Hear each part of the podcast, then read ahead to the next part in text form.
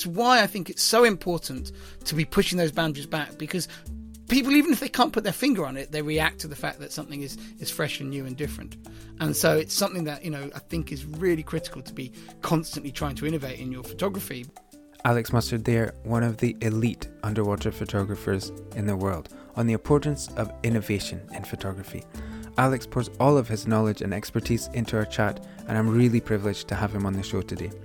Well, my name's Graham Dargie. I'm a professional photographer and roller skating rookie from Aberdeen, Scotland, and this is the Viewfinders Photography Podcast, where I talk with the best photographers on earth, and today, one of the best under the sea. Thanks for checking in today. I hope you're keeping well.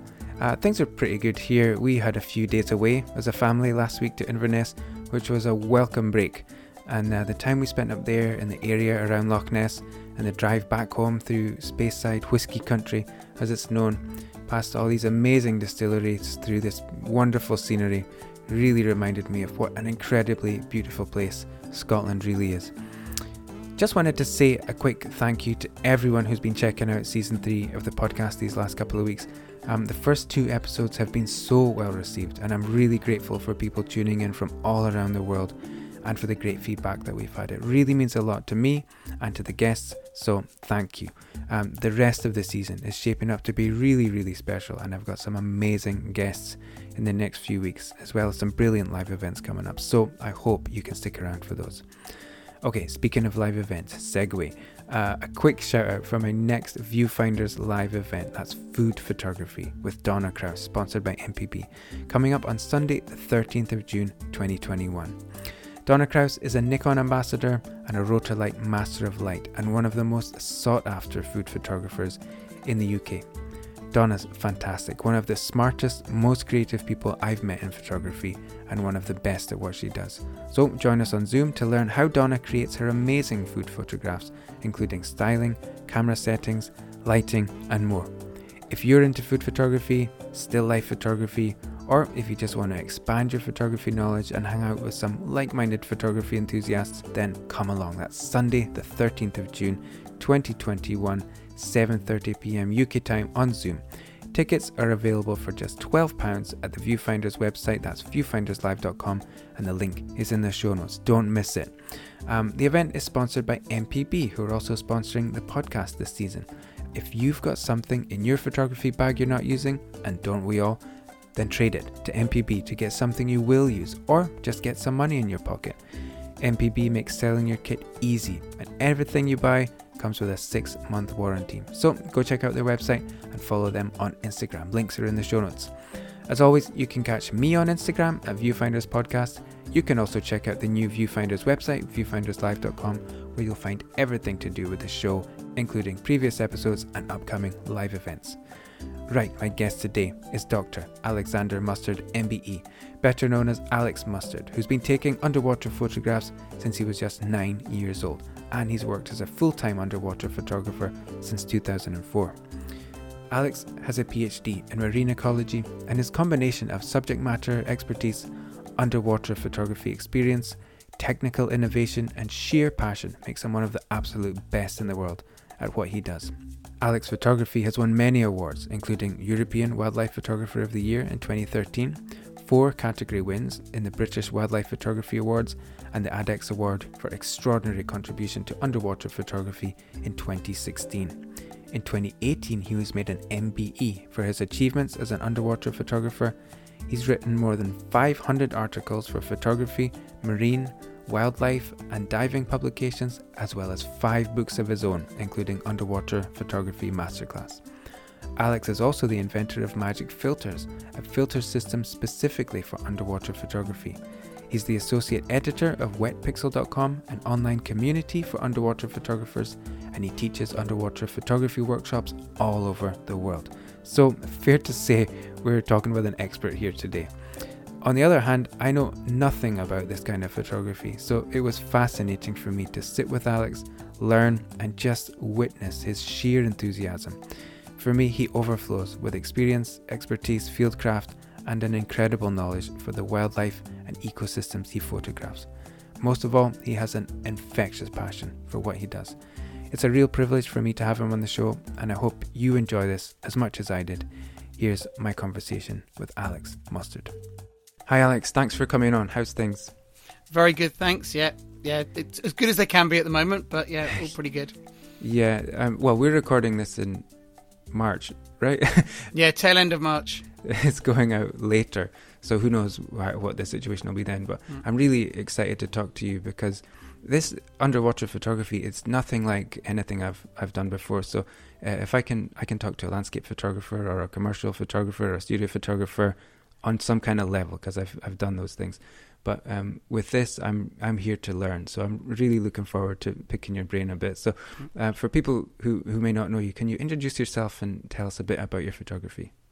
Sure. Um, my name's Alex Mustard. I'm um, live live in England. I'm an underwater photographer, and I that's usually work that takes me all around the world, predominantly shooting natural history subjects, but I also photograph people underwater, shipwrecks, and, and that sort of thing. Um, but very much usually working in the ocean. Um, I've not done any photography since late last year. Uh, we've mm-hmm. obviously had a lot of lockdowns um, across the UK, which has limited my, my ability to go out and shoot. And to be honest, um, with family commitments as well, I've been happily engrossed on my computer, processing images, writing, writing, and and also teaching online. So that's mm-hmm. kept me out of trouble.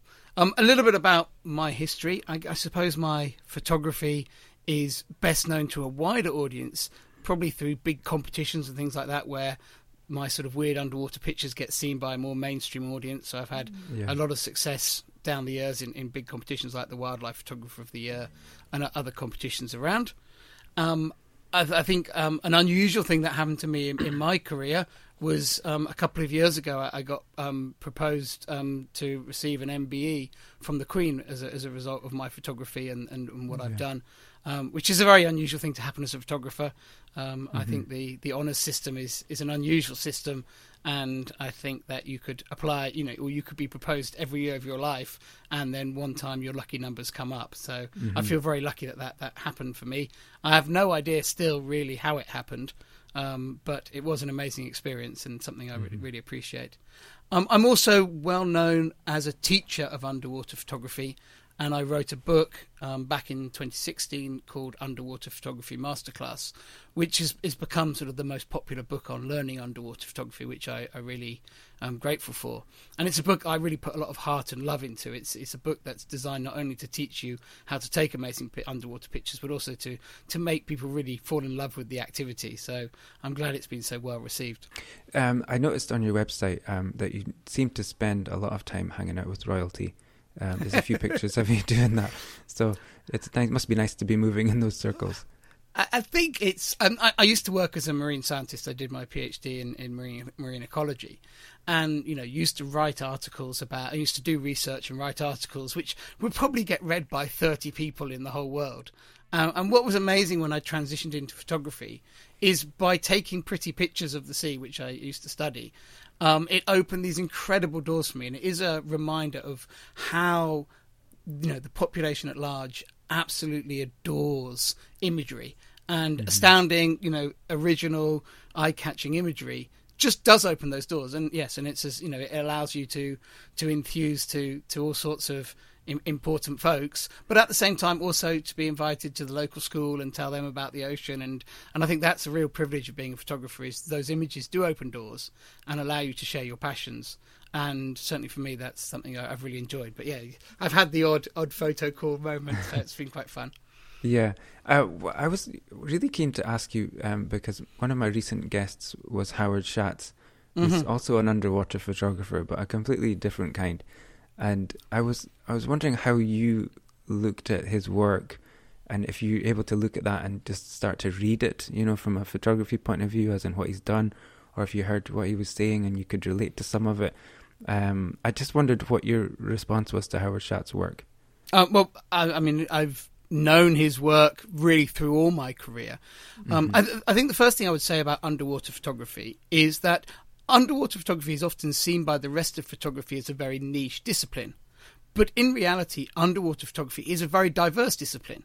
There's you know everything from people who specialize in, in shooting you know great great whales you know the biggest the biggest wildlife on the ocean to people who specialize in photographing absolutely tiny animals underwater people who photograph people underwater activities underwater and then people like howard who create amazing visions working in controlled environments mm. so you know it is a you know it's it's everything from portraiture to landscape photography to architectural photography to natural history photography all all happen in underwater photography. So it's a very for me it's a very diverse discipline.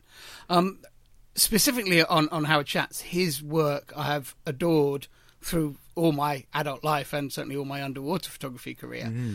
Um, and I kind of I think of him as as like a, a, a great chef because he works he, he can take very simple ingredients and create the most amazing meal. You know, it's like mm-hmm. if I go to my cupboard in the kitchen, you know, on a, like a Friday night, and there's no food left, and there's two tins of something old in there, I end up with a horrible meal. And Howard Schatz, you, you give to him a model, some water, and a bit of lighting, and he can create so many different dishes from those mm. simple ingredients, and just the creativity of the man and the vision. Um, I, yeah, so he, he's, an, I think, a fantastic example.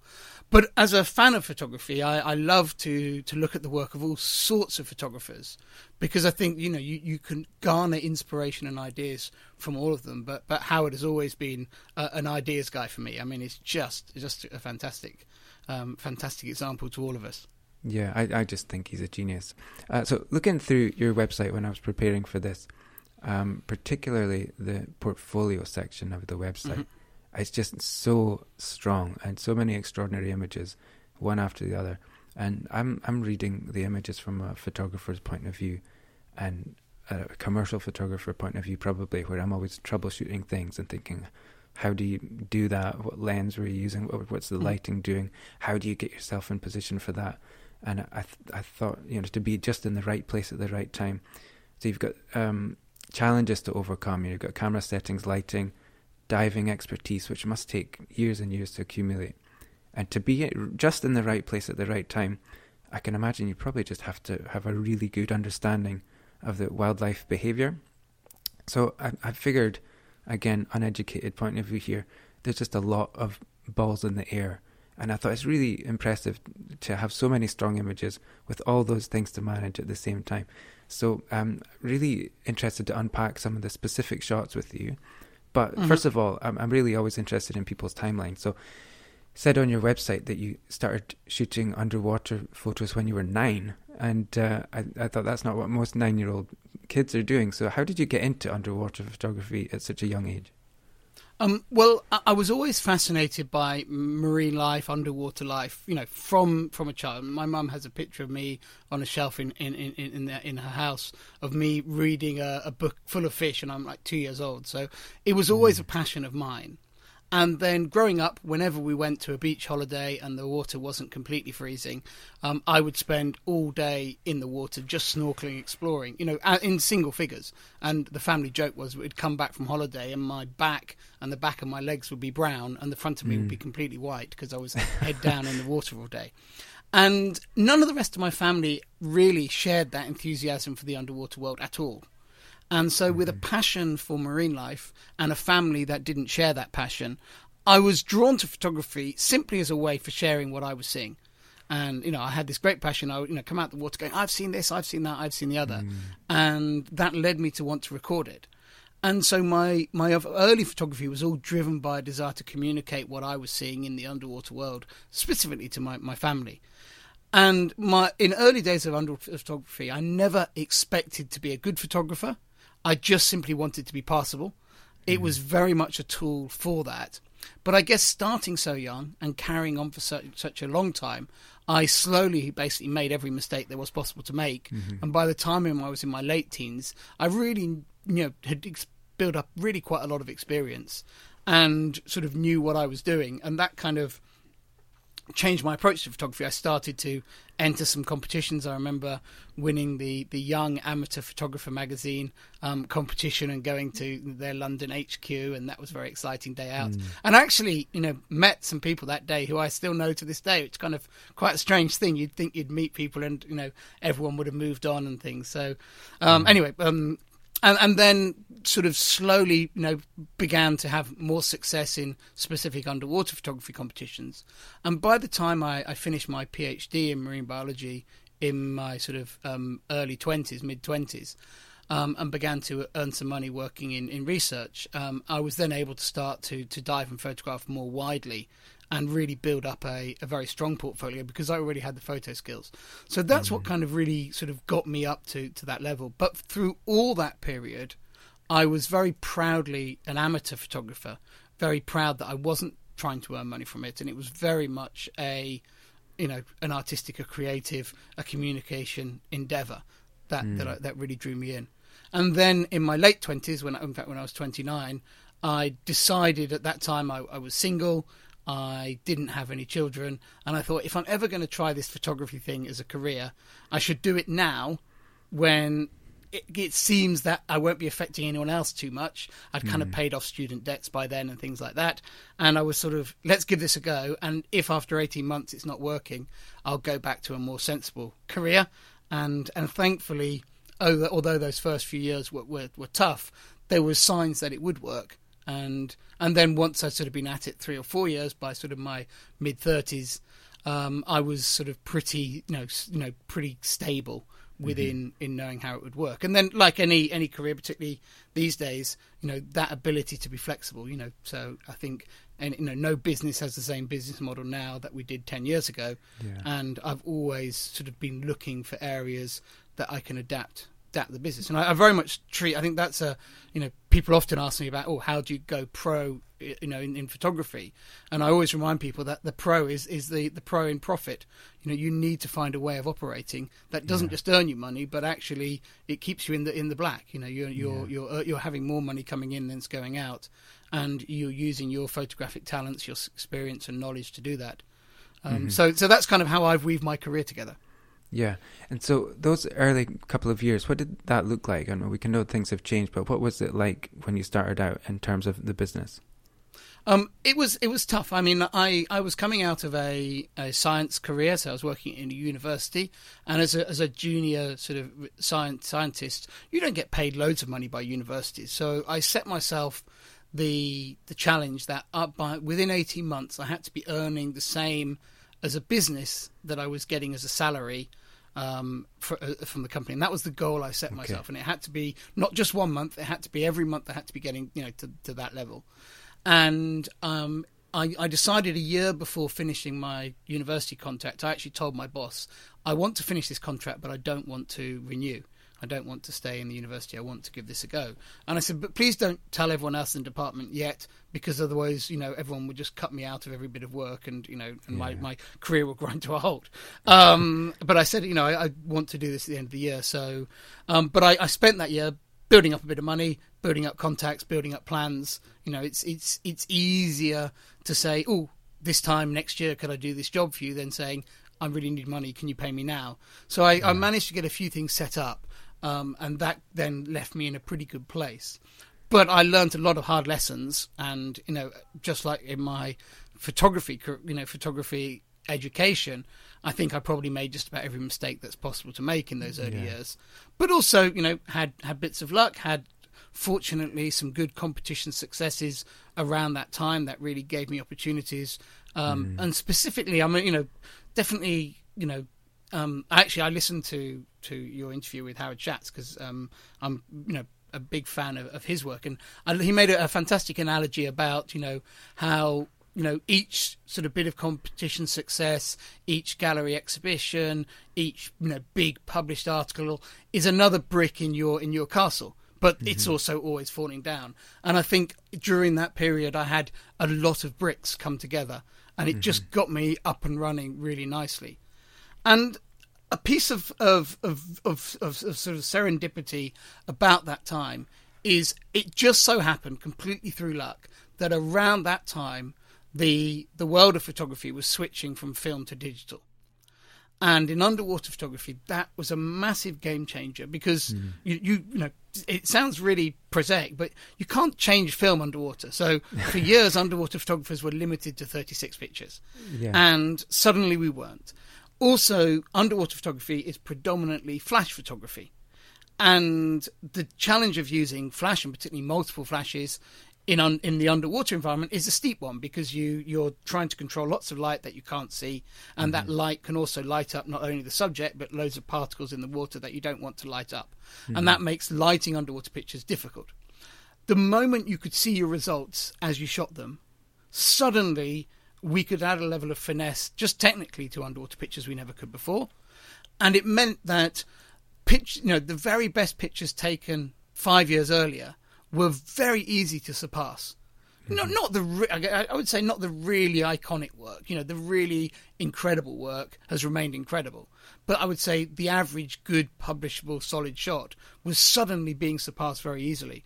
So it was kind of a little bit of a reset on the market, the arrival of digital, and um, I was at a very good age to want to adopt all of those um, those ideas. Yeah. I mean, I have to say that the majority of my underwater photography awards um, are actually still from the film era. Um, right. I kind of uh, also sort of stopped entering the specific underwater photography contests around that time, but um, uh, you know, so I was very much a film photographer, but was was well placed to make that early leap to digital, and that mm-hmm. definitely made a big difference in in getting my career up and running.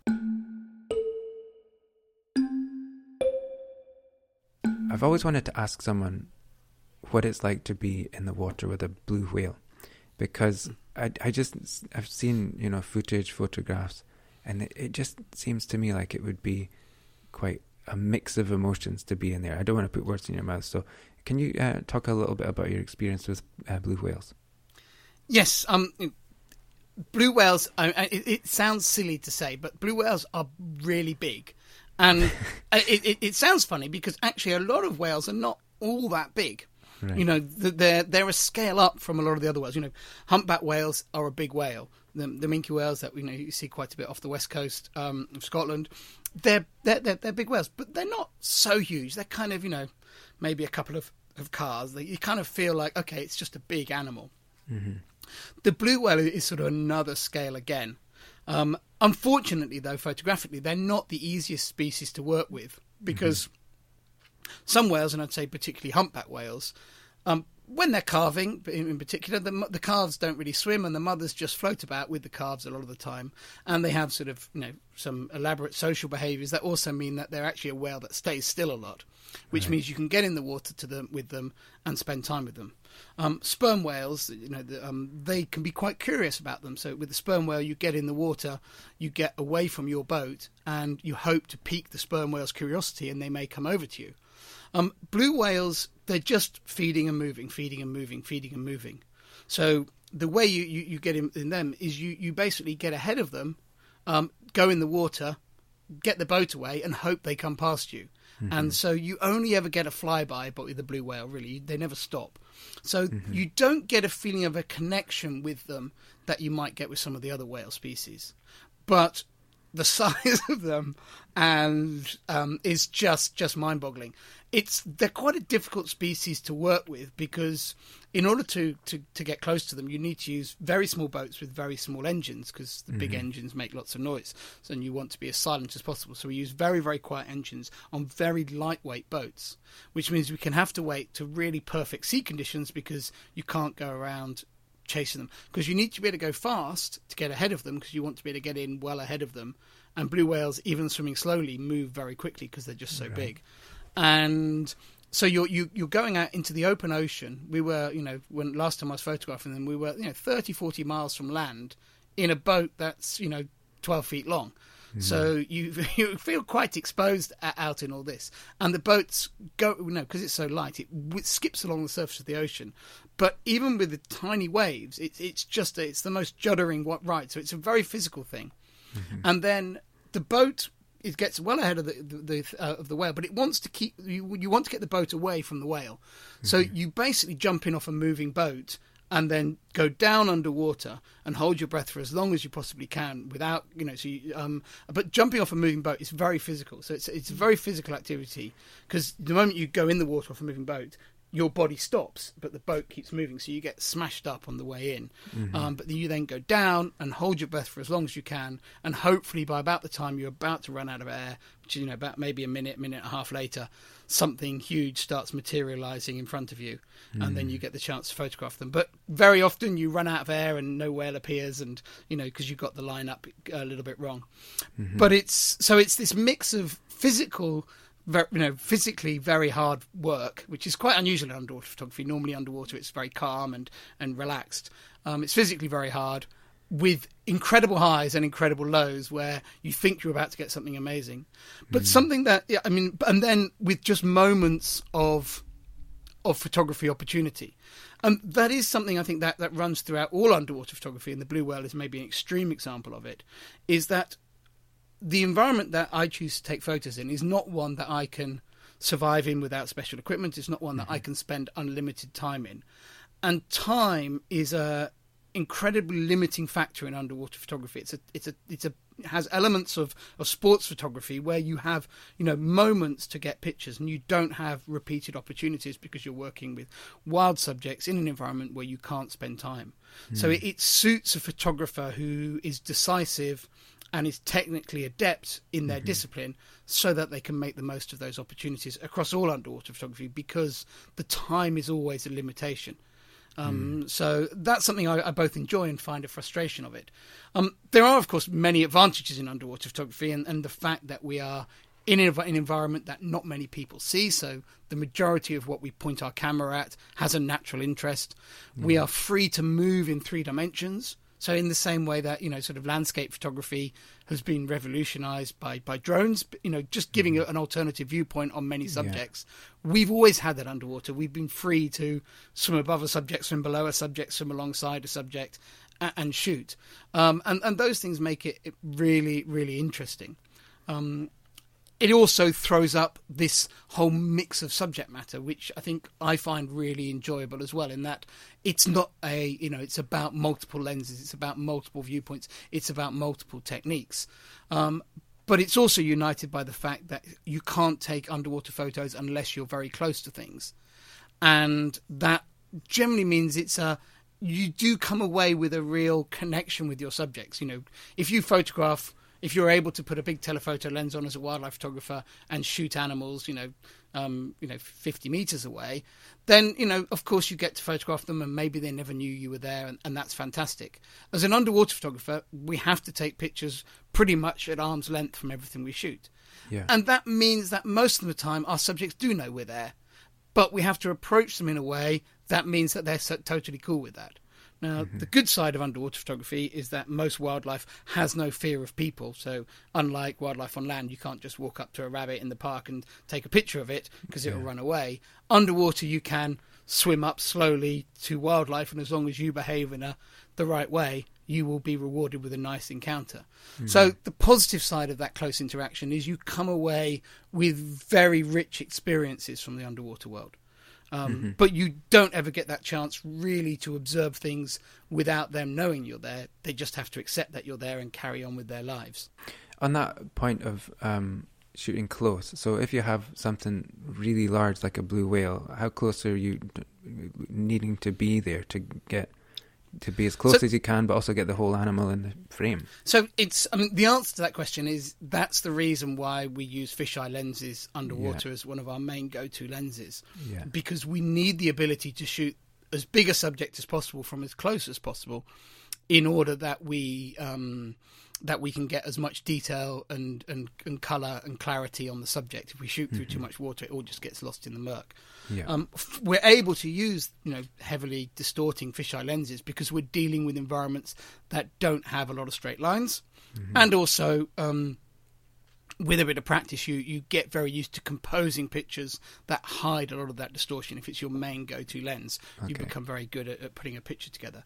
And I have to say, you know, you asked what the experience of shooting the blue whales is like, and I think the underwater photographer, is, in some ways, is the is the worst person to ask because for me, you know, it was FA to a 500th and Yeah. ISO 600, 640 or whatever. And that's where my brain was, um, not in, wow, how amazing this is. I mean, I, I'm Yeah. being slightly facetious, but because I do believe as a you know uh, certainly for my photography, I try and live the experience too because it makes my photos better.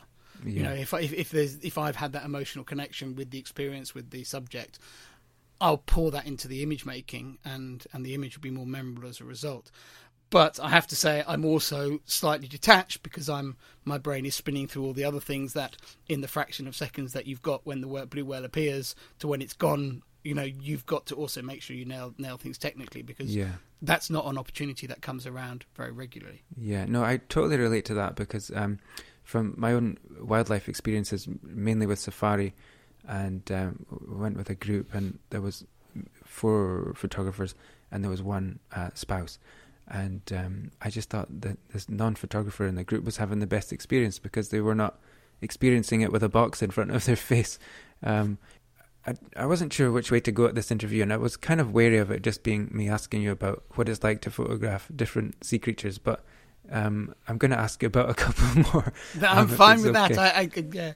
You tried to shut me up. I'm, I mean, I'm, I'm pretty passionate about most things that live in the ocean. So, yeah, I was thinking with the great whites, it must be a completely different experience than with the one that we've just spoken about with the blue whales. Um, and I saw on your website you're running a workshop uh, off of Mexico on an amazing looking boat. Um, I can't see that ever not being a thrill. What's it like being in the water with the great white sharks? So, um, sharks are a fantastic subject for underwater photography, but actually quite a challenging one because they are one of the few species that have a, a little bit of wariness about being close to other big animals in the water, and, and including people.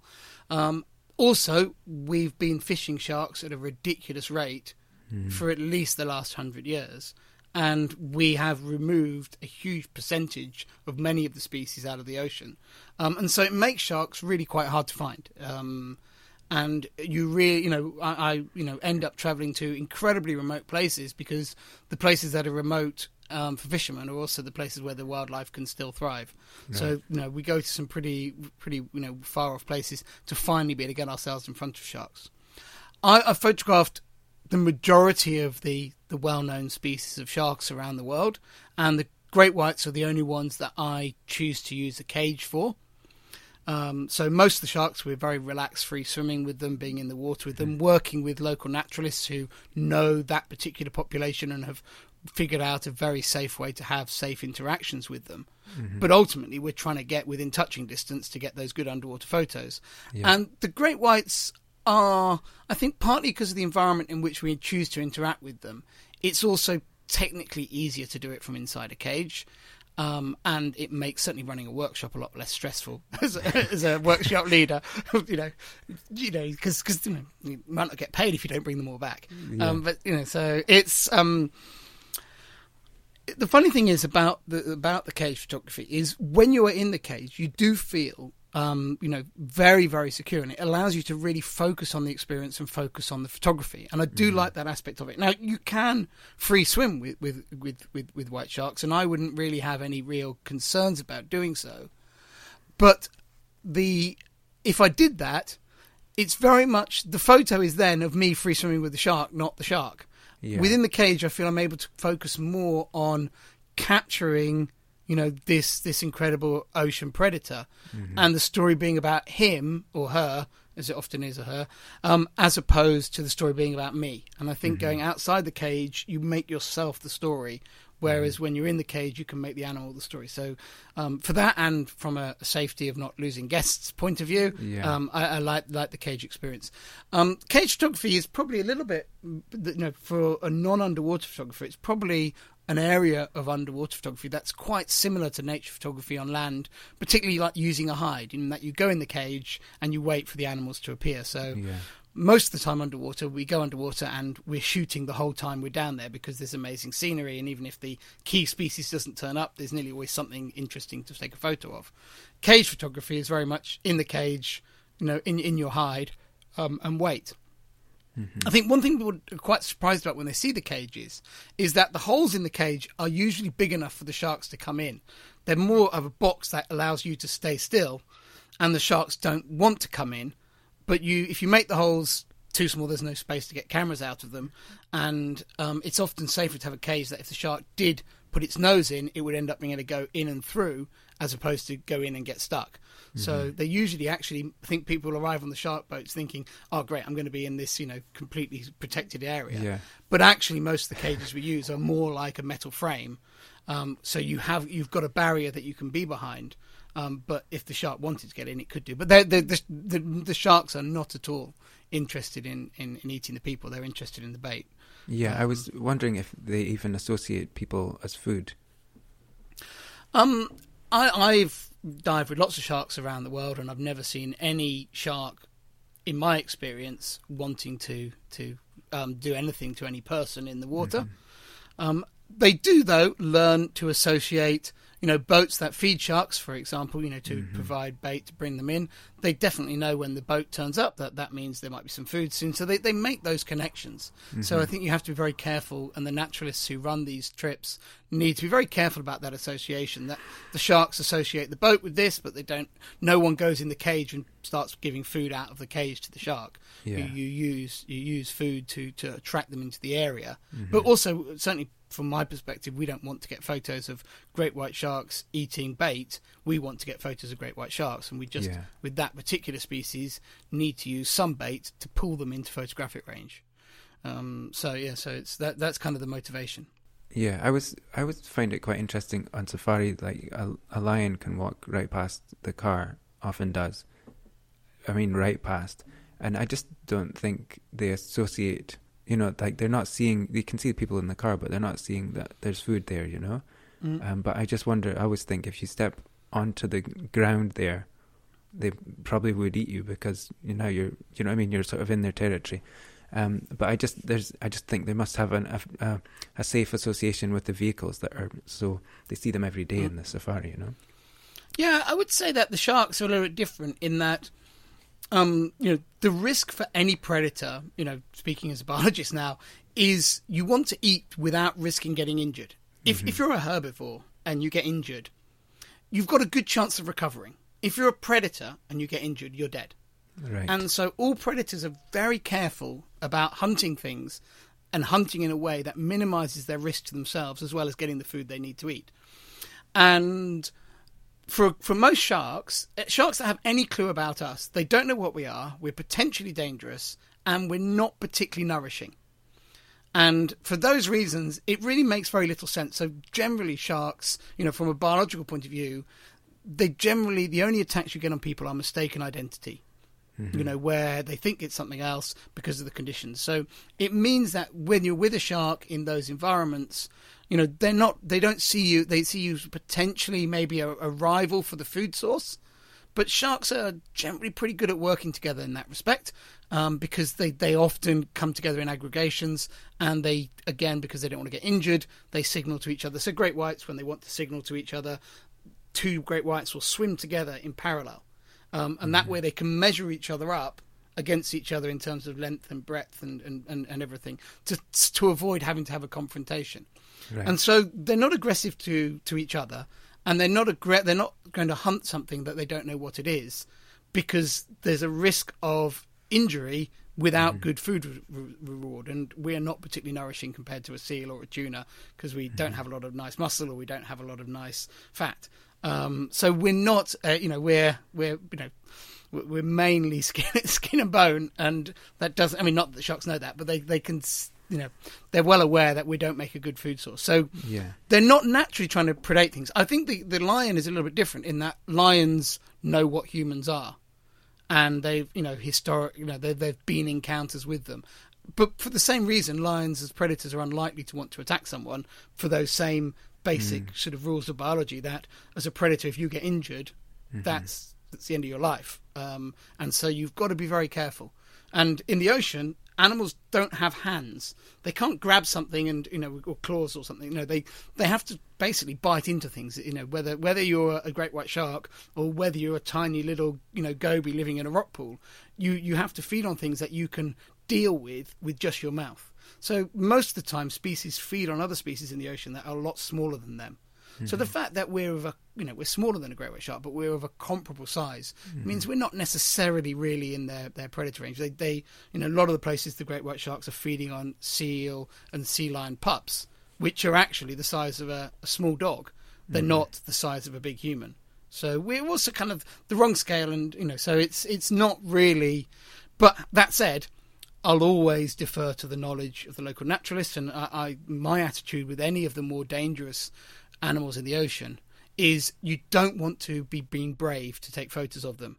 You instead want to work with the experts, make sure you understand how the interaction is going to work, ask all your questions beforehand, so that when you get in the water, there's no need to be brave. You're simply following a, uh, a well thought out process. Yeah. Um, I know it doesn't sound, it's not the you know the Indiana Jones adventure style photography, but actually that's the way to be able to have safe encounters that are both safe for you and the animal, and to allow you to focus on your photography and create the really special images. Yeah, yeah, and so I suppose even with the safety, which obviously you do, still seeing those guys coming towards you out of the murk must just always be a thrill. Oh yeah, you know, and and you know, the great white shark is is one of those species that it looks exactly like it does in the movies, and it mm-hmm. really does. You know, you, you the first time you see one, it's like it looks just like it does in the documentary. It looks just mm-hmm. like it does it. You know, they really do look like that. And so, sometimes, you know, you go and see something in the wild, and it looks different from how you maybe imagined it. If you've seen wildlife, for example, in, in a zoo, and you go on safari, the animals look shinier and sh- and, and and and the, the, their coats are in better condition. They don't look quite like the same species. Whereas great white sharks look the same in film as they do, you know, when you see them, and the way they come out of the blue. You know, so mm. you're you're looking and the sea's empty, and then suddenly is that a shape, and then suddenly it's a great white shark. That experience is exactly as it is on film, except it's there in front of you. And I remember, you know, we, we lean out of the cages to photograph them. And I remember one time I was out of the cage photographing one, and the shark turned towards me and starts coming you know, close to me. And I'm looking through my fisheye lens, so it looks a long way away, but it really isn't. And I'm shooting away, and I pull myself back inside the cage, and I catch my head on the, the roof of the cage, and it flips my face mask strap off. So my face mask falls off. So I've got this great white shark bearing down on me. My face mask has come off. Um, I, I, I can see, you know, kind of now everything blurry. I'm used to being underwater without a face mask, so it doesn't that side of it doesn't panic me or worry me. And I have an air supply, so I just keep breathing. But I've, I've gone back inside the cage. My face mask is full of, and I just sort of go down as a little ball and hide behind the railings while I search for my my, my thing. Still clutching my camera, of course. I wanted to ask about something which I again thought would be a completely different approach for you, but with coral reefs. And Mm-hmm. um, I saw one of the things on your site is a location. Is it Misool? I'm not sure if Yes. I'm seeing it right. yes, Misool. Yes. And I suppose is that more of a more like you're going looking to see what's there rather than having one specific thing and like we've been talking about with the previous subjects. Yes, and I would say that's true of a lot of natural history underwater photography. Is we tend to go to because there's so much diversity of life in the ocean.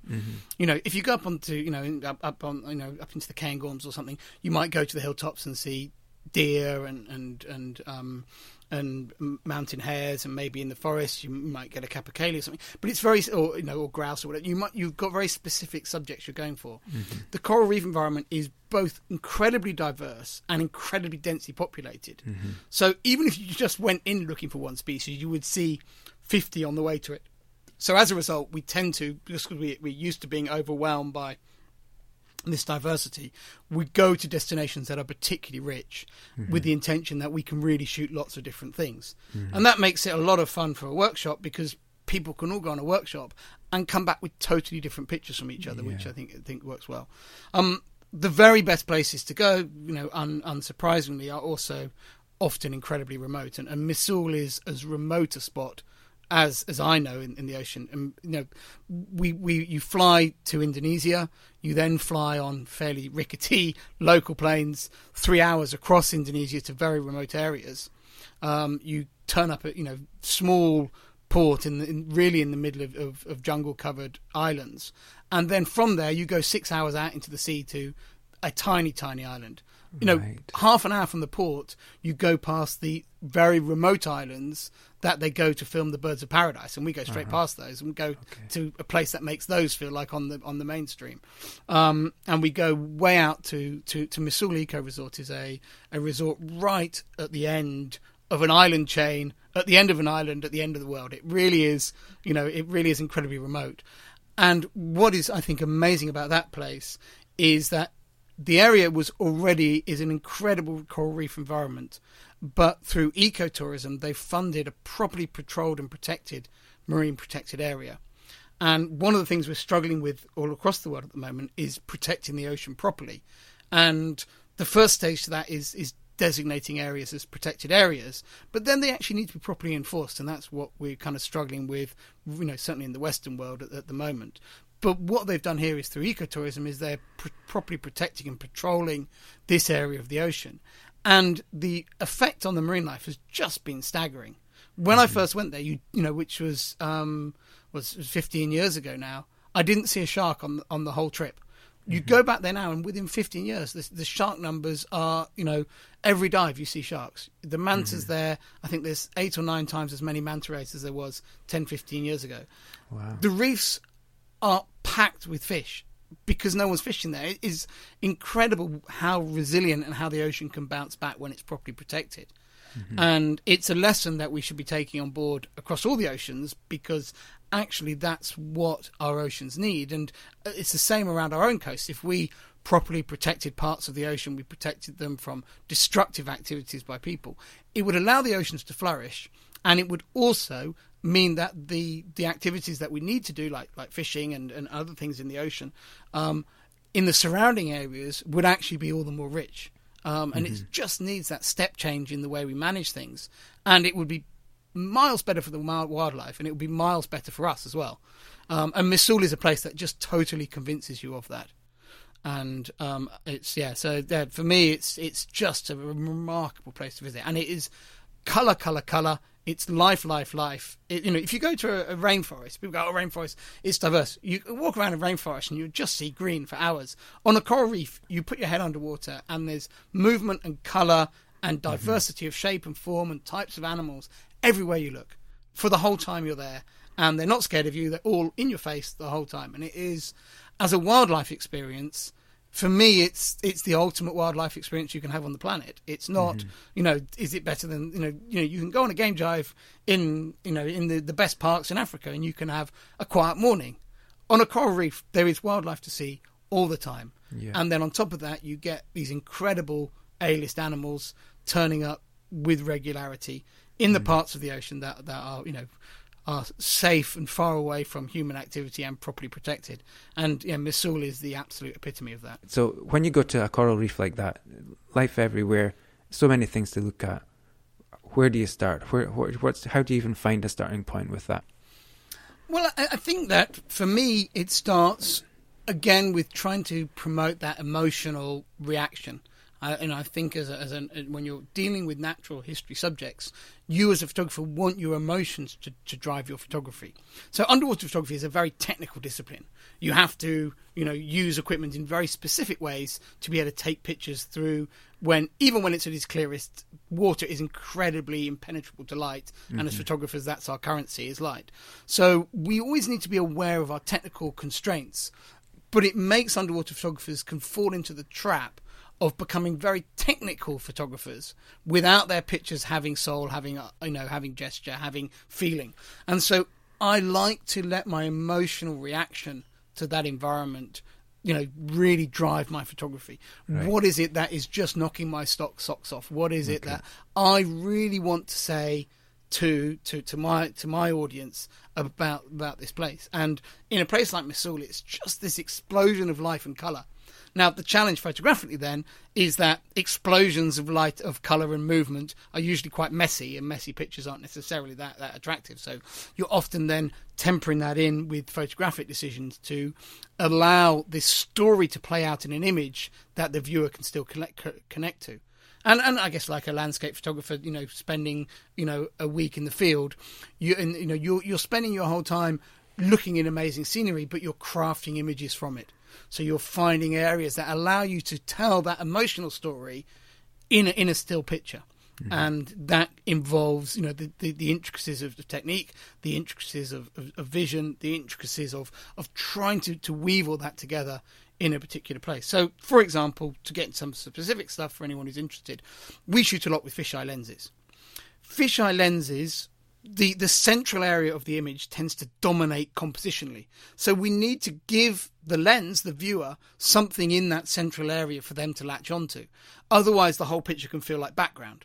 Mm-hmm. Um, we're also limited in underwater photography that because we need to use flash in our pictures, um, we need to have a foreground subject that's really going to, to begin to tell the story. And then we need to, to, to put into that picture background elements that can work technically in underwater photography terms and don't just end up as a kind of a green blue mush. Mm-hmm. They actually have some impact and start to pull out. So there's quite a lot of technical considerations to go into it. But through all of that, I'm always reminding myself, you know, what is it that's really exciting me about about this area, this scene. Mm-hmm. I think the other part of underwater photography is we tell that story across a whole range of sizes.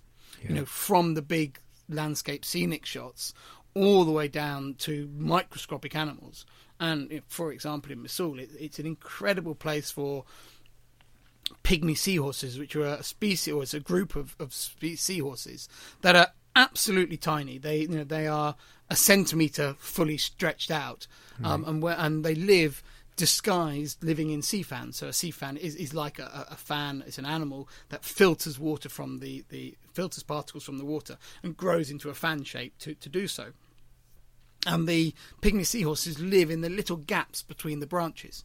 And they are coloured the same as the sea fan, so they're incredibly adapted to their habitat, incredibly secretive, um, but just the most remarkable species. And on the same, you know, dive, the same location that you are shooting these, you know, you know, adrenaline pumping, you know, coral reef on steroids scenic pictures, you're also getting out super high magnification lens and telling the story of a tiny inhabitant that lives in that environment and then trying to tell stories on every level in between because mm. i think with an environment like that you know it's not going to be captured in a single image. It's it's about building a portfolio to tell that story. I need to ask you on behalf of my daughter she, she's 5 she really is into titanic. She loves it and she loves. A little deep for me that one, but yeah. But he, she was asking me, how many shipwrecks have you been to? Um, so lots and lots, and for me, shipwrecks are a really interesting area of underwater photography because they're a totally different challenge from, from wildlife. Um, so I've been to, to shipwrecks all around the world, and in my early days of underwater photography, I used to resent going to see shipwrecks, and I would generally just put a lens on so I could shoot wildlife there because that was my my passion. Mm-hmm. But over time, I realised how fascinating they are on so many levels. You know, there's there's, there's tragedy associated with them. There's human story. There's human history. Um, a wreck that I photograph a great deal in the in, in Egypt is a, a British um, Second World War um, transport ship that was taking military supplies to to North Africa and it's you know it, it's like an underwater museum. It's full of over more than hundred military motorbikes, more than sixty trucks and lorries, and you can dive through these holes and see all these vehicles. And they are not easy to photograph because they're in a, a murky, silty environment, and you're poking around through these these subjects, trying to figure out what they are and find angles that make them photographically yeah. accessible and you can technically pull them off. So that aspect is, I think, really, really interesting, and you have the chance to to tell very different stories from natural history stories. Um, but yeah, all around the world there are wrecks. I think we're because we, are kind of a, a, It's now just coming to being a little. The Second World War was a little bit long ago, so a lot of ships were sunk during the Second World War, mm-hmm. and those Second World War wrecks are you know have been over the last sort of um, after they've been underwater for about 30 years um, they had about sort of 50 years before the metal had begun to rust too much, when the marine life really coated them and they were incredible to dive. A lot of them now are coming to the end of that, where you know they're beginning to rust to the point that they're beginning to disintegrate, and they're not as exciting to dive as perhaps mm. they were a little while ago. But it, it, very much depends on how well they were made and how they were sunk and where they where they where they've ended up. Um, but it, it, there are a lot of really fascinating wrecks, and it's a something that you can experience all around the world. And it's one thing that sort of really struck me and reminds you how much of a global conflict the Second World War was, is the fact that you know I've dived Second World War wrecks from northern Norway right down to the South Pacific.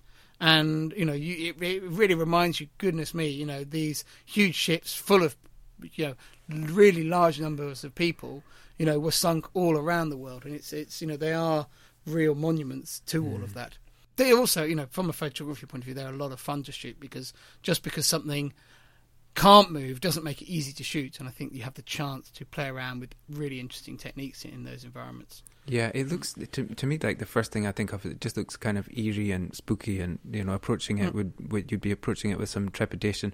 Um, and then when I look at the the photography, um, you know, the way that you're using lighting, I was wondering if you have another uh, diver with you who's directing the light from another location, or can you leave a light down somewhere? I don't uh, understand how that works. Yeah, so, so generally, um, I, I do most of those shots working on, on my own. Um, I think that's more just of a, of a practical thing. I think if if my photography was lucrative enough that I could have assistants doing that sort of thing, it would be fantastic. But um, sadly, the the the economies of, of of being an underwater photographer Yeah. mean that I'm generally doing the being my own lighting assistant. I think also there's so much of the creativity comes from the lighting in those shots that it, it, it's something that as a photographer you really want control of because that's where you're point, pouring in your creative juices and, and making the image really yours. So um, yeah, I've spent a lot of time developing gear and gizmos to be able to to make those types of shots um, in those environments. Um, by and the challenge you have as an underwater photographer is that this, you need to have stuff that's reliable and works and is practical, but is also not so big that you can't carry it around because ultimately you've got to carry everything with you, and it's weight's not the issue. But you can't go inside a wreck with you know with stuff hanging off you like a Christmas tree. You're not going to Yeah. be able to squeeze inside the wreck. So there are limitations on those shots. But that's what makes it fun, and I think that's what leaves you with a uh, you know with pictures that are not easy to be to be emulated. People, you know, so they're they're eye catching imagery, and they're also you know real moments in time because the effort gone into them is not easy to repeat. So is that the kind of thing you could go down there with something quite specific in mind and try and put it together? Yes, yeah, and those you know those those wrecks they're not moving. Mm-hmm. You know, you learn over time how the light will be because you know shipwrecks don't move, but the sun moves. So mm-hmm. certain aspects of shipwrecks take the take the sun, take light, are illuminated inside by shafts of light. Mm-hmm. You know, at different times of the day and in different conditions with the tide, and so you sort of build up that knowledge over time, and you know you quite quickly on the different wrecks around the world know, oh, this is a wreck that's great to dive in the morning. This one's great in midday. This one's great in the evening. Actually, I like to dive this wreck at three times in the day because I love how the light moves around it. Mm-hmm. And and so yeah, so that's kind of a big part of it. As you go deeper, the time of day becomes less important because when you're shallow in the ocean, there's much more of a direction to the to the natural, the ambient light. When you go deeper, the murkiness of the water kind of takes that direction out of it, and the water is just like you know. I mean, it's you know, it's, it's like if you have a, a light bulb on in the room and you haven't got a shade on it, or you put kind of a big, soft, round, you know, box on it. So it that's the difference of going deeper. Really, you, you lose that direction, you lose the strength of the shadows. Um, and actually, for a lot of the wrecks, the shallower they are, the more interesting they are in terms of how they take the light. And the deeper they are, usually the better condition they are, and the better the artifacts. So Right. sometimes you want to go deep, sometimes you want to stay shallow. This season, the Gear Round is sponsored by the good people at MPB, where you can buy, sell, and trade camera gear. Um, okay, so what's your go-to camera and lens combination for underwater photography? So I have two main cameras at the moment, but the one I use the most is a Nikon D850.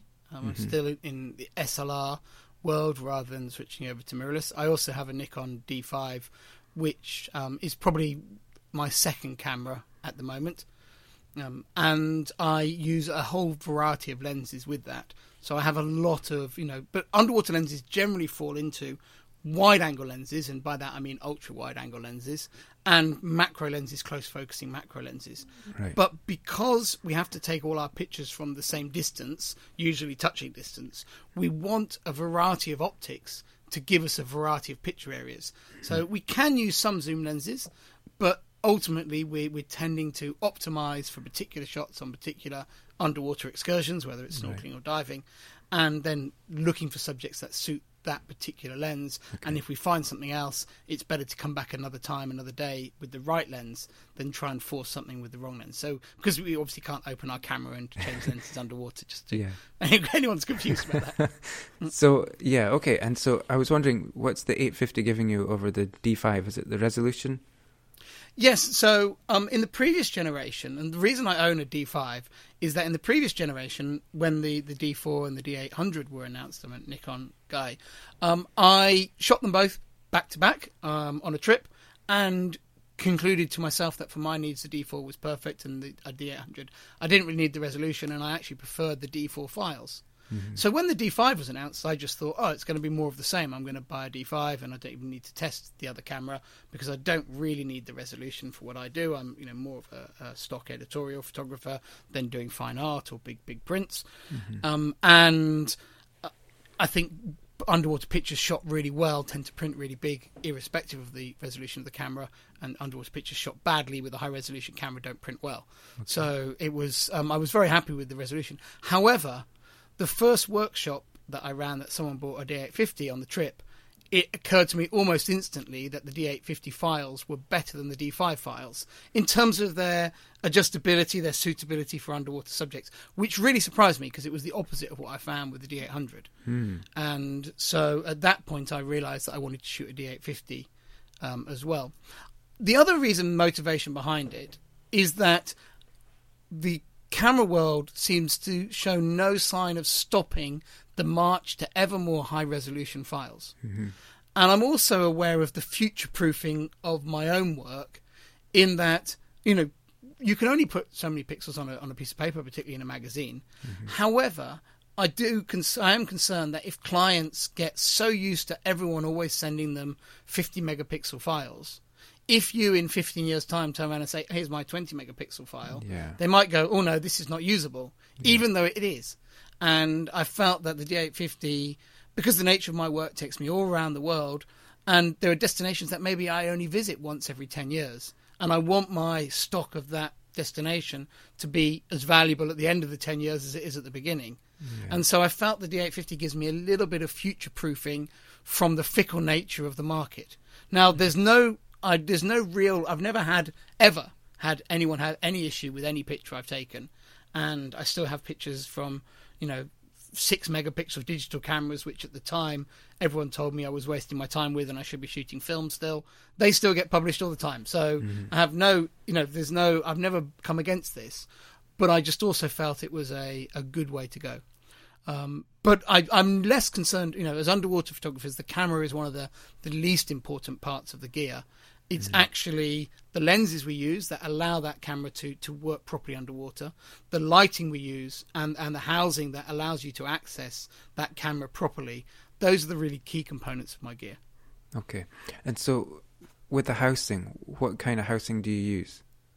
So I use housings from a, a small company in Austria called Subal, who make housings specifically for, for each camera. And they have a an engineering and design philosophy that I love. Their their stuff is not particularly flashy looking, but it's super super strong, um, super reliable, and it's got really really great ergonomics. And I know that I've got photos with my gear that people with maybe less ergonomic gear will have missed. Mm-hmm. And I'm also like like any system, I'm invested into that system, so I have all the, the adapters and, and things to make it work with all the different lenses that I want to use. And and actually, as underwater photographers, we use a lot of lenses. So although I was saying we kind of use wide angle and macro, there's probably four different macro lenses that I use, and I use those also with a lot of you know accessories that I can screw onto them underwater. And I also have, I think, five or six different wide angle lenses that I'm using regularly, just to give me different perspectives, different zoom ranges, different looks to my pictures. So, um, although underwater photography seems quite simple and is, you know, particularly when you're trying to expand your your your the look of your work, you know, it's good to work a variety of, of different focal lengths. With the housing, I think I, when you said ergonomics, it just hit me. I was like, "Oh, that's got to be the absolute key for the whole thing for the housing." You have to be able to do the settings adjustments that you need to do easily, and presumably you've got gloves on when you're diving, right? It, depends on the temperature. So actually, yeah, it's important that the housing can work. You know, when it's really cold, like you know, when when we're allowed back in the water um, here in England next week, um, you know, the water's going to be you know, maybe eight, nine degrees. And eight, eight nine degree water after half an hour, your hands are, are pretty much numb. So Yeah. you need a housing that can work with that. But then when I'm diving in the tropics, you know, I can dive in my swimming trunks and I'm never cold. Mm-hmm. And in those conditions, you know, I'm never going to wear gloves. I've got completely different dexterity levels. So you need a housing that's designed for both. Mm-hmm. Um, and it is really important. I have to say, though, that it's an area that the housing manufacturers, not just my particular one, but all of them have put a lot of work into over the last, you know, 10 years. 10 years ago, mm-hmm. it was about here's a waterproof box that you can just about use your house camera through. Hmm. Now, I would say that there's features on my housing that have better ergonomics than the camera body. You know, we hmm. use ISO a lot. And most of the housings now, rather than it being a button you have to press, they actually have a, a specialist lever that just falls falls naturally underneath your thumb. Again, for reviewing images, we have a, a nice lever that's just under your thumb. You don't have to go and find a button on the back of the camera. So they can prioritize the controls that we need to be really at your fingertips. You know, I have on my, my D5, if I pull back with both my top two fingers, that takes me a picture without flash. If I pull back with just one finger, it takes me a picture with flash. So there's lots of neat little ergonomic fixes that are on the housings that actually enhance the photographic material. And when I teach photography, um, if I, I, I when I when I talk to oh you need to close the aperture for that shot, I always move my hand like that because that's how you close an aperture on the gear on the housing. And Yeah. the shutter speed, it, um, it's it, it's a dial on the back, so that speeds up my that slows down my shutter speed, that speeds it up. And I just make those, you know, I move those when I talk. Everyone always jokes. I can see you're an underwater photographer because you you close your aperture like that and you open it like this, and you and that's the the control of the housing. So I'm used to using my camera in a housing, not out of it. Yeah, that's so great that they've gone to the care to do that, though, and it makes it can make it work for you rather than having it work against you. It must make it so much easier. Um, I was curious to ask about filters as well. I know you've got uh, uh, magic filters, which I think you invented. Am I right? Yes, yeah, a long time ago now. Yeah, 15 years ago. Yeah. So, what's what's the role for filters in underwater photography? So I probably should have said this earlier on, but the reason we need to use flash underwater is that um, light doesn't just become attenuated as it goes down and gets darker very quickly underwater. It's also the, the different wavelengths of light get absorbed at very different rates. So in clear blue water, you run out of red light, you lose 75% of red light by the time you get to the depth of your feet. So if you take a picture without flash, it very quickly becomes a monochromatic blue. Um, the solution to that we usually do as underwater photographers is we take flash guns down with us to restore the white light. It, you know, it's, it's like a fill flash, but we're filling not just with detail but also with color. Um, a filter is an alternative way of correcting that color balance. So the camera's white balance adjustment can do some of that, but we're talking about a much bigger color cast than the cameras are usually tuned to deal with. So we add a filter to the camera that does 80% of the work, and then the white balance can do the fine tuning. And what was different about the filter I invented, it was very much invented for digital cameras. So before then, people had made filters that completely corrected for seawater.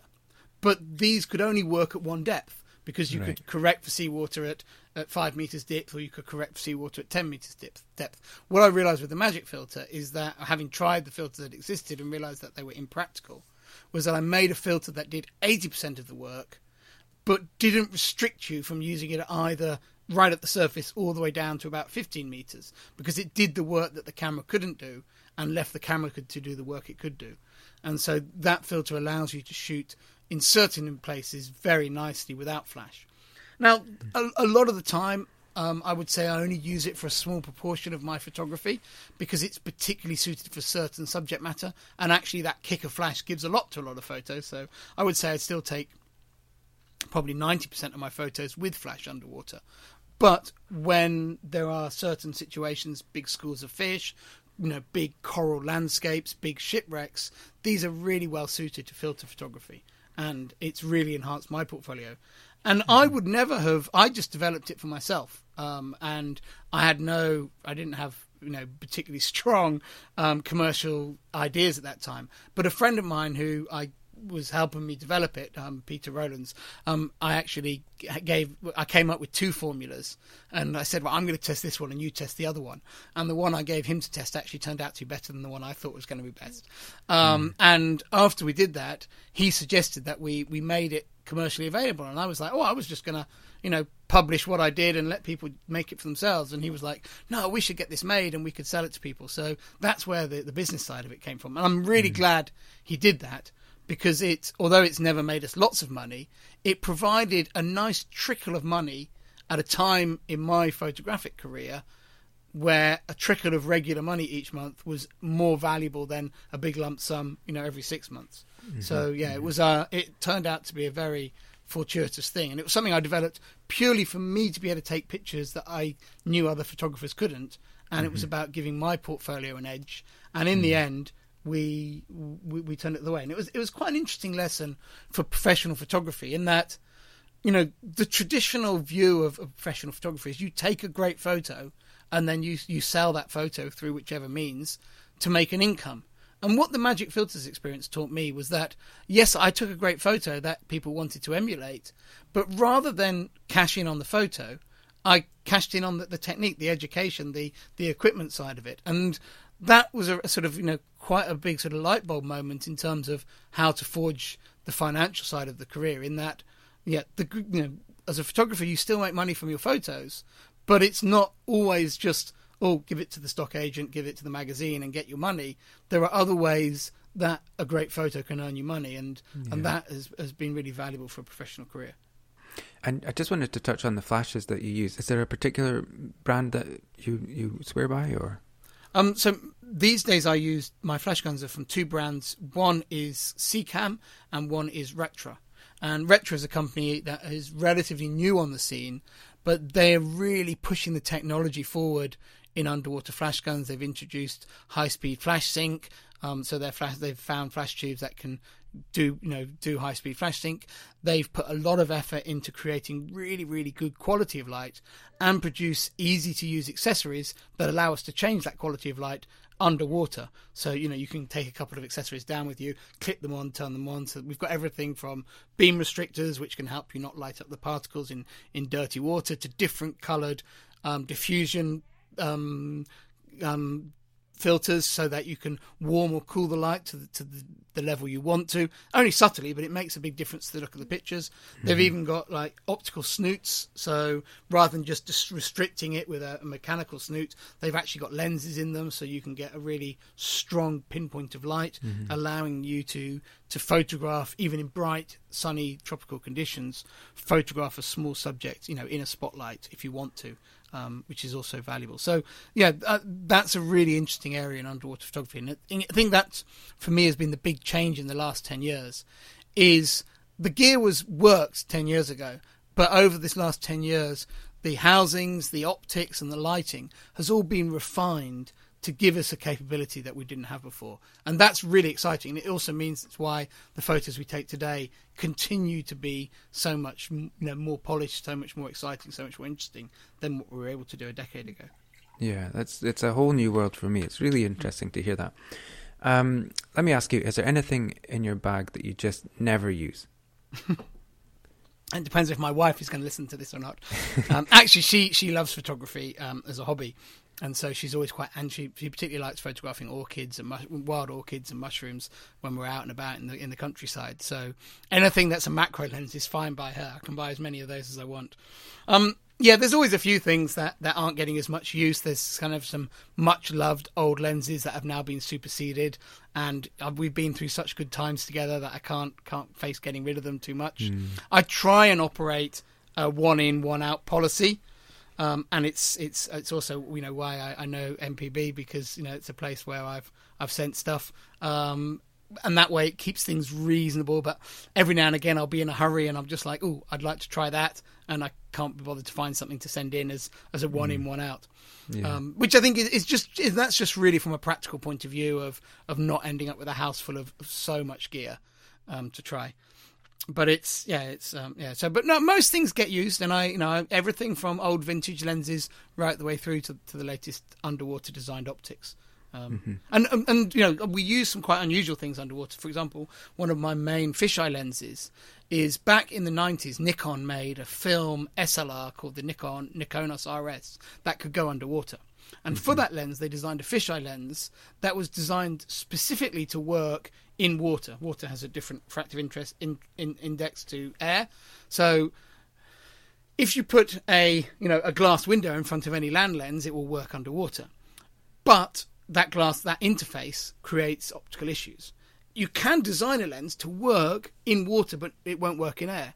And Nikon did this with, with, with their fisheye lens for their Nikonos RS camera. Mm-hmm. That ca- that lens doesn't work on a modern SLR, but you can reprogram it so it will. And actually, I use one of those for a lot of my wide angle because it's got it's got fantastic optical performance, even though it's quite an old lens. Um, mm. So it's a yeah, really, really, really good quality um, optic, and it's designed to be used underwater. So yeah, so that's you know, so there's some quite strange things out there that we use. Hmm. Well, ironically, the thing that I've got in my bag that I'm never using is a fisheye lens. Haven't used it for years, and I think most of us have something that we're not using. Mm. So why not trade it in to MPB for something you will use? Uh, MPB buys, sells, and trades thousands of items each week, and everything comes with a six month warranty. So I'll put a link in the show notes where you can get a quote for selling your unused kit to MPB, and I'll make a link to all of the gear Alex mentioned. So thanks to the good people at MPB for sponsoring the Gear Round. Let's go on to double exposure. So, this is where I'm going to ask you about a particular shot, and then maybe there's a particular shot or moment from your career or for your photography journey that's really memorable that you could share about as well. So, I picked out a few shots um, that I, I was going to ask you about, but I think I've settled on one. It's called um, Anemone Fish Over Tentacles, Indonesia. So, you've got this top down view, I think, of a, a fish and all these tentacles and this what you used the word earlier yourself gesture something i'm always looking for in, in, my photography gesture. The picture has a beautiful movement to it. Um, can you do you know the one i'm talking about? And, yes, and yes can you tell me if there's a story behind that one I took that in a in a place called Lembeh Strait, which is in Sulawesi in central Indonesia, a very remote area. And it's a place that underwater photographers go to because this narrow strait of water is protected from the open ocean but has strong, strong currents. So it's full of rich life. It's quite murky water, so it doesn't have nice coral reefs. The seabed is often black sand, but there are amazing animals live there. The topography looks quite like diving in a sea loch, actually. But mm. living there, there are seahorses and amazing octopus and hairy frogfish and all sorts of weird animals live there. And everyone goes there to see these amazing weird animals. And anemone fish are one of the more common coral reef inhabitants, and no one goes to this place to photograph an anemone fish. But on this particular dive, I just saw this anemone fish and I just saw this incredible image. And it was a case of, you know, you go in the water with a plan, and my plan was not to photograph an anemone fish, it was to mm-hmm. see all these weird animals.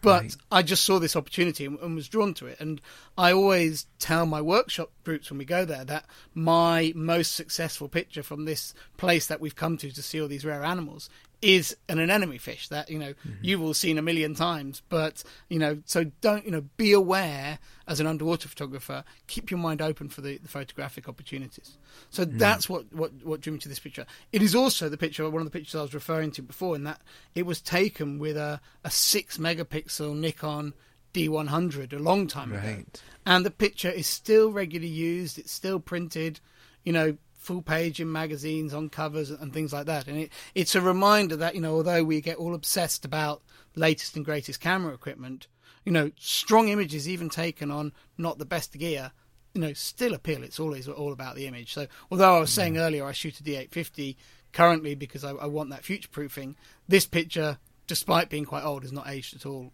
in terms of its appeal to the market. Yeah, it's totally fantastic, and um, the the color. I'm colorblind, but to me the colors look really vibrant. I don't know if I'm not seeing it. Maybe it's even. Oh, they're definitely vibrant. Yeah, it's so amazing, and the the movement in the fish. I was thinking if that fish was straight, presumably you fired off a few, um, just like this. But if that fish is straight, I don't think it works. The picture works as well. Do you know mm. what I mm. mean? Yeah, no, absolutely, and I, I think you know we, um, you know, it, it, that sinuous movement is so typical of the underwater world and actually really difficult to capture. It's something I'm always, you know, going on to to people about is, you know, how how visually appealing those curves are in pictures and actually how hard they are to find. And it's particularly because, you know, a lot of fish it's actually need that bottom up or top down view to see that movement as they swim. And usually as photographers we try and get down to eye level and get eye contact with them. And it's a reminder of how lucky we are as underwater photographers that we have this ability to shoot subjects from this diversity of angles Yeah. because we're free to move in three dimensions just like a drone. And I think Yeah. this is a, you know is a great example of, of, of that freedom, allowing you to to express yourself. And I, I think it was also a picture that was possible because anemone fish are one of the few subjects, you know, along with sharks, um, that everyone and maybe seahorses, you know, that everyone in the street knows. And as a result, I have a little bit more flexibility as a photographer to not just have to shoot them the straight obvious way. And I feel that I can be more interpretive in my photography with them, and my audience will still get the shot. Whereas, you know, if if I went that wacky with some fish that no one, you know, you know, the lesser spotted um, damselfish, you know, people will be like, "Oh, I don't understand what's going on there." Whereas I think with the anemone fish, people know that story, so photographically I have a bit more freedom to tell it in a more interesting way. It's it's a cracker. So, is there? Um, I don't know if there's a moment or a particular shot that just stands out for you. Anything you can uh, tell us about? Um, I think pictures. I mean, I, as I said, I'm a you know sort of more stock editorial photographer, so I'm generally shooting a lot of work, and it's always about what's next rather than what's gone on in the past. I think the photos that have been sort of career defining or door opening are are really um, you know the ones that tend to have a resonance, even if they're pictures that maybe you don't show that much anymore, or you don't feel they represent your work now. They are those landmarks in the career, and I would I would say that um, the first photo that I had awarded in the, the wildlife photographer of the year, which won the the animal or the portraits category back in um, 2005, so a long time ago now. Um, that picture as a door opener. It's actually in the in the you were teasing me earlier about the photos with, with royalty, but it's it's the photo that's in the background of the picture of me and the Queen, um, and I think that that is you know that was an incredible image in that for a long time it existed just as my shot on my hard drive that you know I liked and a few of my friends thought was great and I you know threw it in. I entered it into the wildlife photographer competition. I'd never I'd entered the competition plenty of times before right from when I was a student at university. Um, and I'd always you know hoped to do well but never really expected it. And then suddenly I was a winner in this competition. And then you know competitions like that are such a springboard for you you know within you know the day the competition announced the picture was you know in all the newspapers. And you know the first time that happens to you as a photographer where a picture goes really really mainstream. We, we'd call it viral these days or perhaps we wouldn't use that word anymore but um it, you know it, it- they go everywhere. And you know you, the first time that happens to you is it's kind of everyone who's known you through your life sees it. And you just get this barrage of, of contact and communication. And then also because publishers magazines everyone is always looking for the the new talent. Yeah. and you know it was ridiculous period. You know i would get you know literally 30 40 emails a day for about three weeks after that of just wow. would you join this agency? I think the world has changed a bit as well since then in that you know social media hadn't really taken off at that time. It was uh, you know and, and so it was harder maybe for newer photographers to be discovered in other ways. And but you know I've just got you know just this trackload of would you join our agency? We'd really love to feature you in this magazine. Would you do this? Would you do that? And it was incredibly valuable. So and you know even led up to me you know presenting the um, the collection to the queen and, and things like that. And it was yeah just yeah really really real life changing photo. And just the difference you know it's the same picture on my hard drive now but it was you know maybe if i hadn't entered it it would never have been seen. And the nature of competitions are so fickle that you could enter the same picture the next year and one judge wouldn't go for it and you would be it would be an also ran Yeah. and so just all that sort of fortune coming together i think is is something that you know definitely one of those kind of sliding doors moments of it could easily have not happened but it changed so many things in my life so that picture's always really special Yeah. Is it the? I don't have the picture of the queen app in front of me. Is it the angry gang of fish? Yeah, picture? it's the angry fish, um, and it's not. They're not angry at all, and it's it's one of the keys to fish photography. Is you know you're dealing with a subject that people maybe don't have strong emotional connections with, Yeah. and so as a photographer, you're trying all the tricks you can to generate that emotional connection with the subject matter. And with a fish, when you capture an angle that allows people to project some emotion, to project some personality onto your subject, your fish becomes more than just being a scaly, slimy fish. It, you know, it becomes a character, an individual that people can connect with. And yeah, to, yeah, it's um, I'm always very proud to do well in, in, in those sort of mainstream photographic competitions without having to go down the A list subject route. You know, it's Yeah. great when you win with sharks, and I've won the wildlife photographer with, with whale sharks and, you know, all, all sorts of big things as well. But I, I love the fact that, you know, a normal fish can win if you can get it right. Yeah, it's it's it's just like the the fish in the foreground is it looks amazing, but then when you see you you see that first obviously, and then later you see the ones in the background, and it just adds so much. Um, it sort of adds a lot of humor to it. I think you think, well, these guys don't look too happy. Um, And- and that was a i mean a, a point i made earlier was that you know i think that you strive as a photographer to to, to keep pushing those boundaries and that was a picture that used a new technique that i was working on at the time um, which I uh, uh, you know, more recently called underwater telephoto, of using a very unusual flash setup and everything with the flash guns way in front of the camera to cut down the light light path to the to the subject to allow me to shoot with a longer lens underwater. And no one had ever tried that technique before. And there's no doubt that the judges of the competition had no idea how that picture was taken, mm-hmm. but they reacted to the novelty of it. And if I look through, particularly like just in the wildlife photographer, if I look through a number of the pictures that I've had awarded in that competition, they've all had some sort of innovation in them of mm-hmm. me trying to push a boundary back. And there's definitely a lesson in that. And the, in every single case, is the judge would not have been aware of that innovation at all. But they've reacted to the freshness of the image. And it's why I think it's so important to be pushing those boundaries back because people, even if they can't put their finger on it, they react to the fact that something is, is fresh and new and different.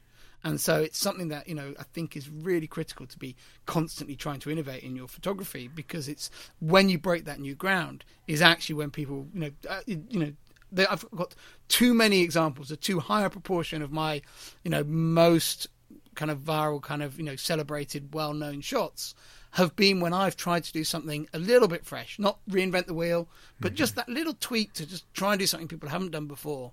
And when you get something right in that way, you create not only an eye catching image, but an eye catching image that's got that intangible feeling of freshness, which I think really appeals in, in those markets and opens the doors. Mm. I think it's amazing advice, actually. I'll put links to all those images in the show notes.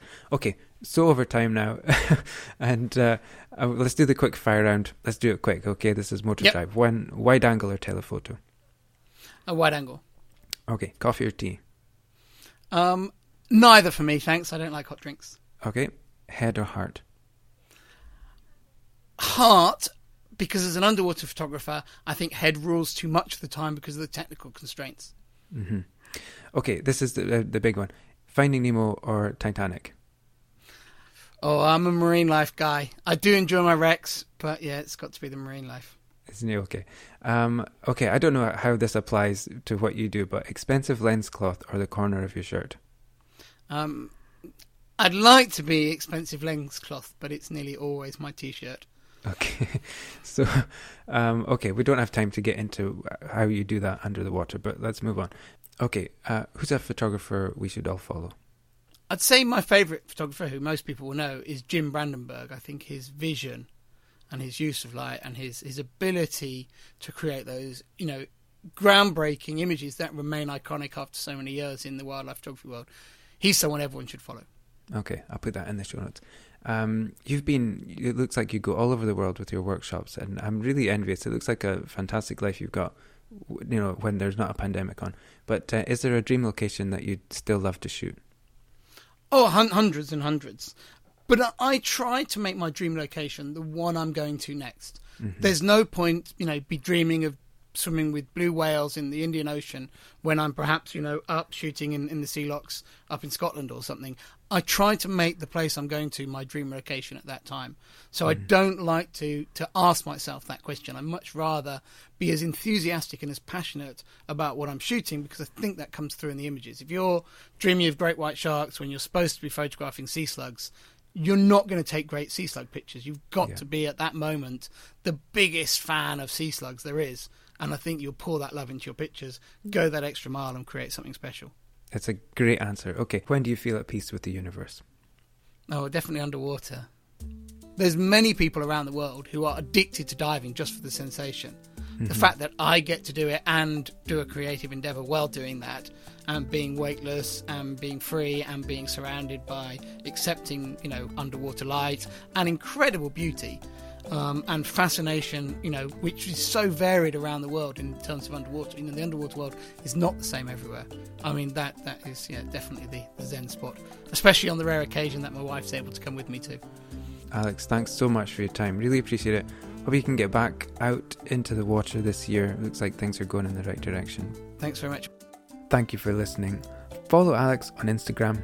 Check out his website to find out more about his photography and his workshops. Links to everything we spoke about are in the show notes. And if you liked this episode, then check out my conversations with Howard Schatz from season 2 and Julian Terreros Martin from season 1.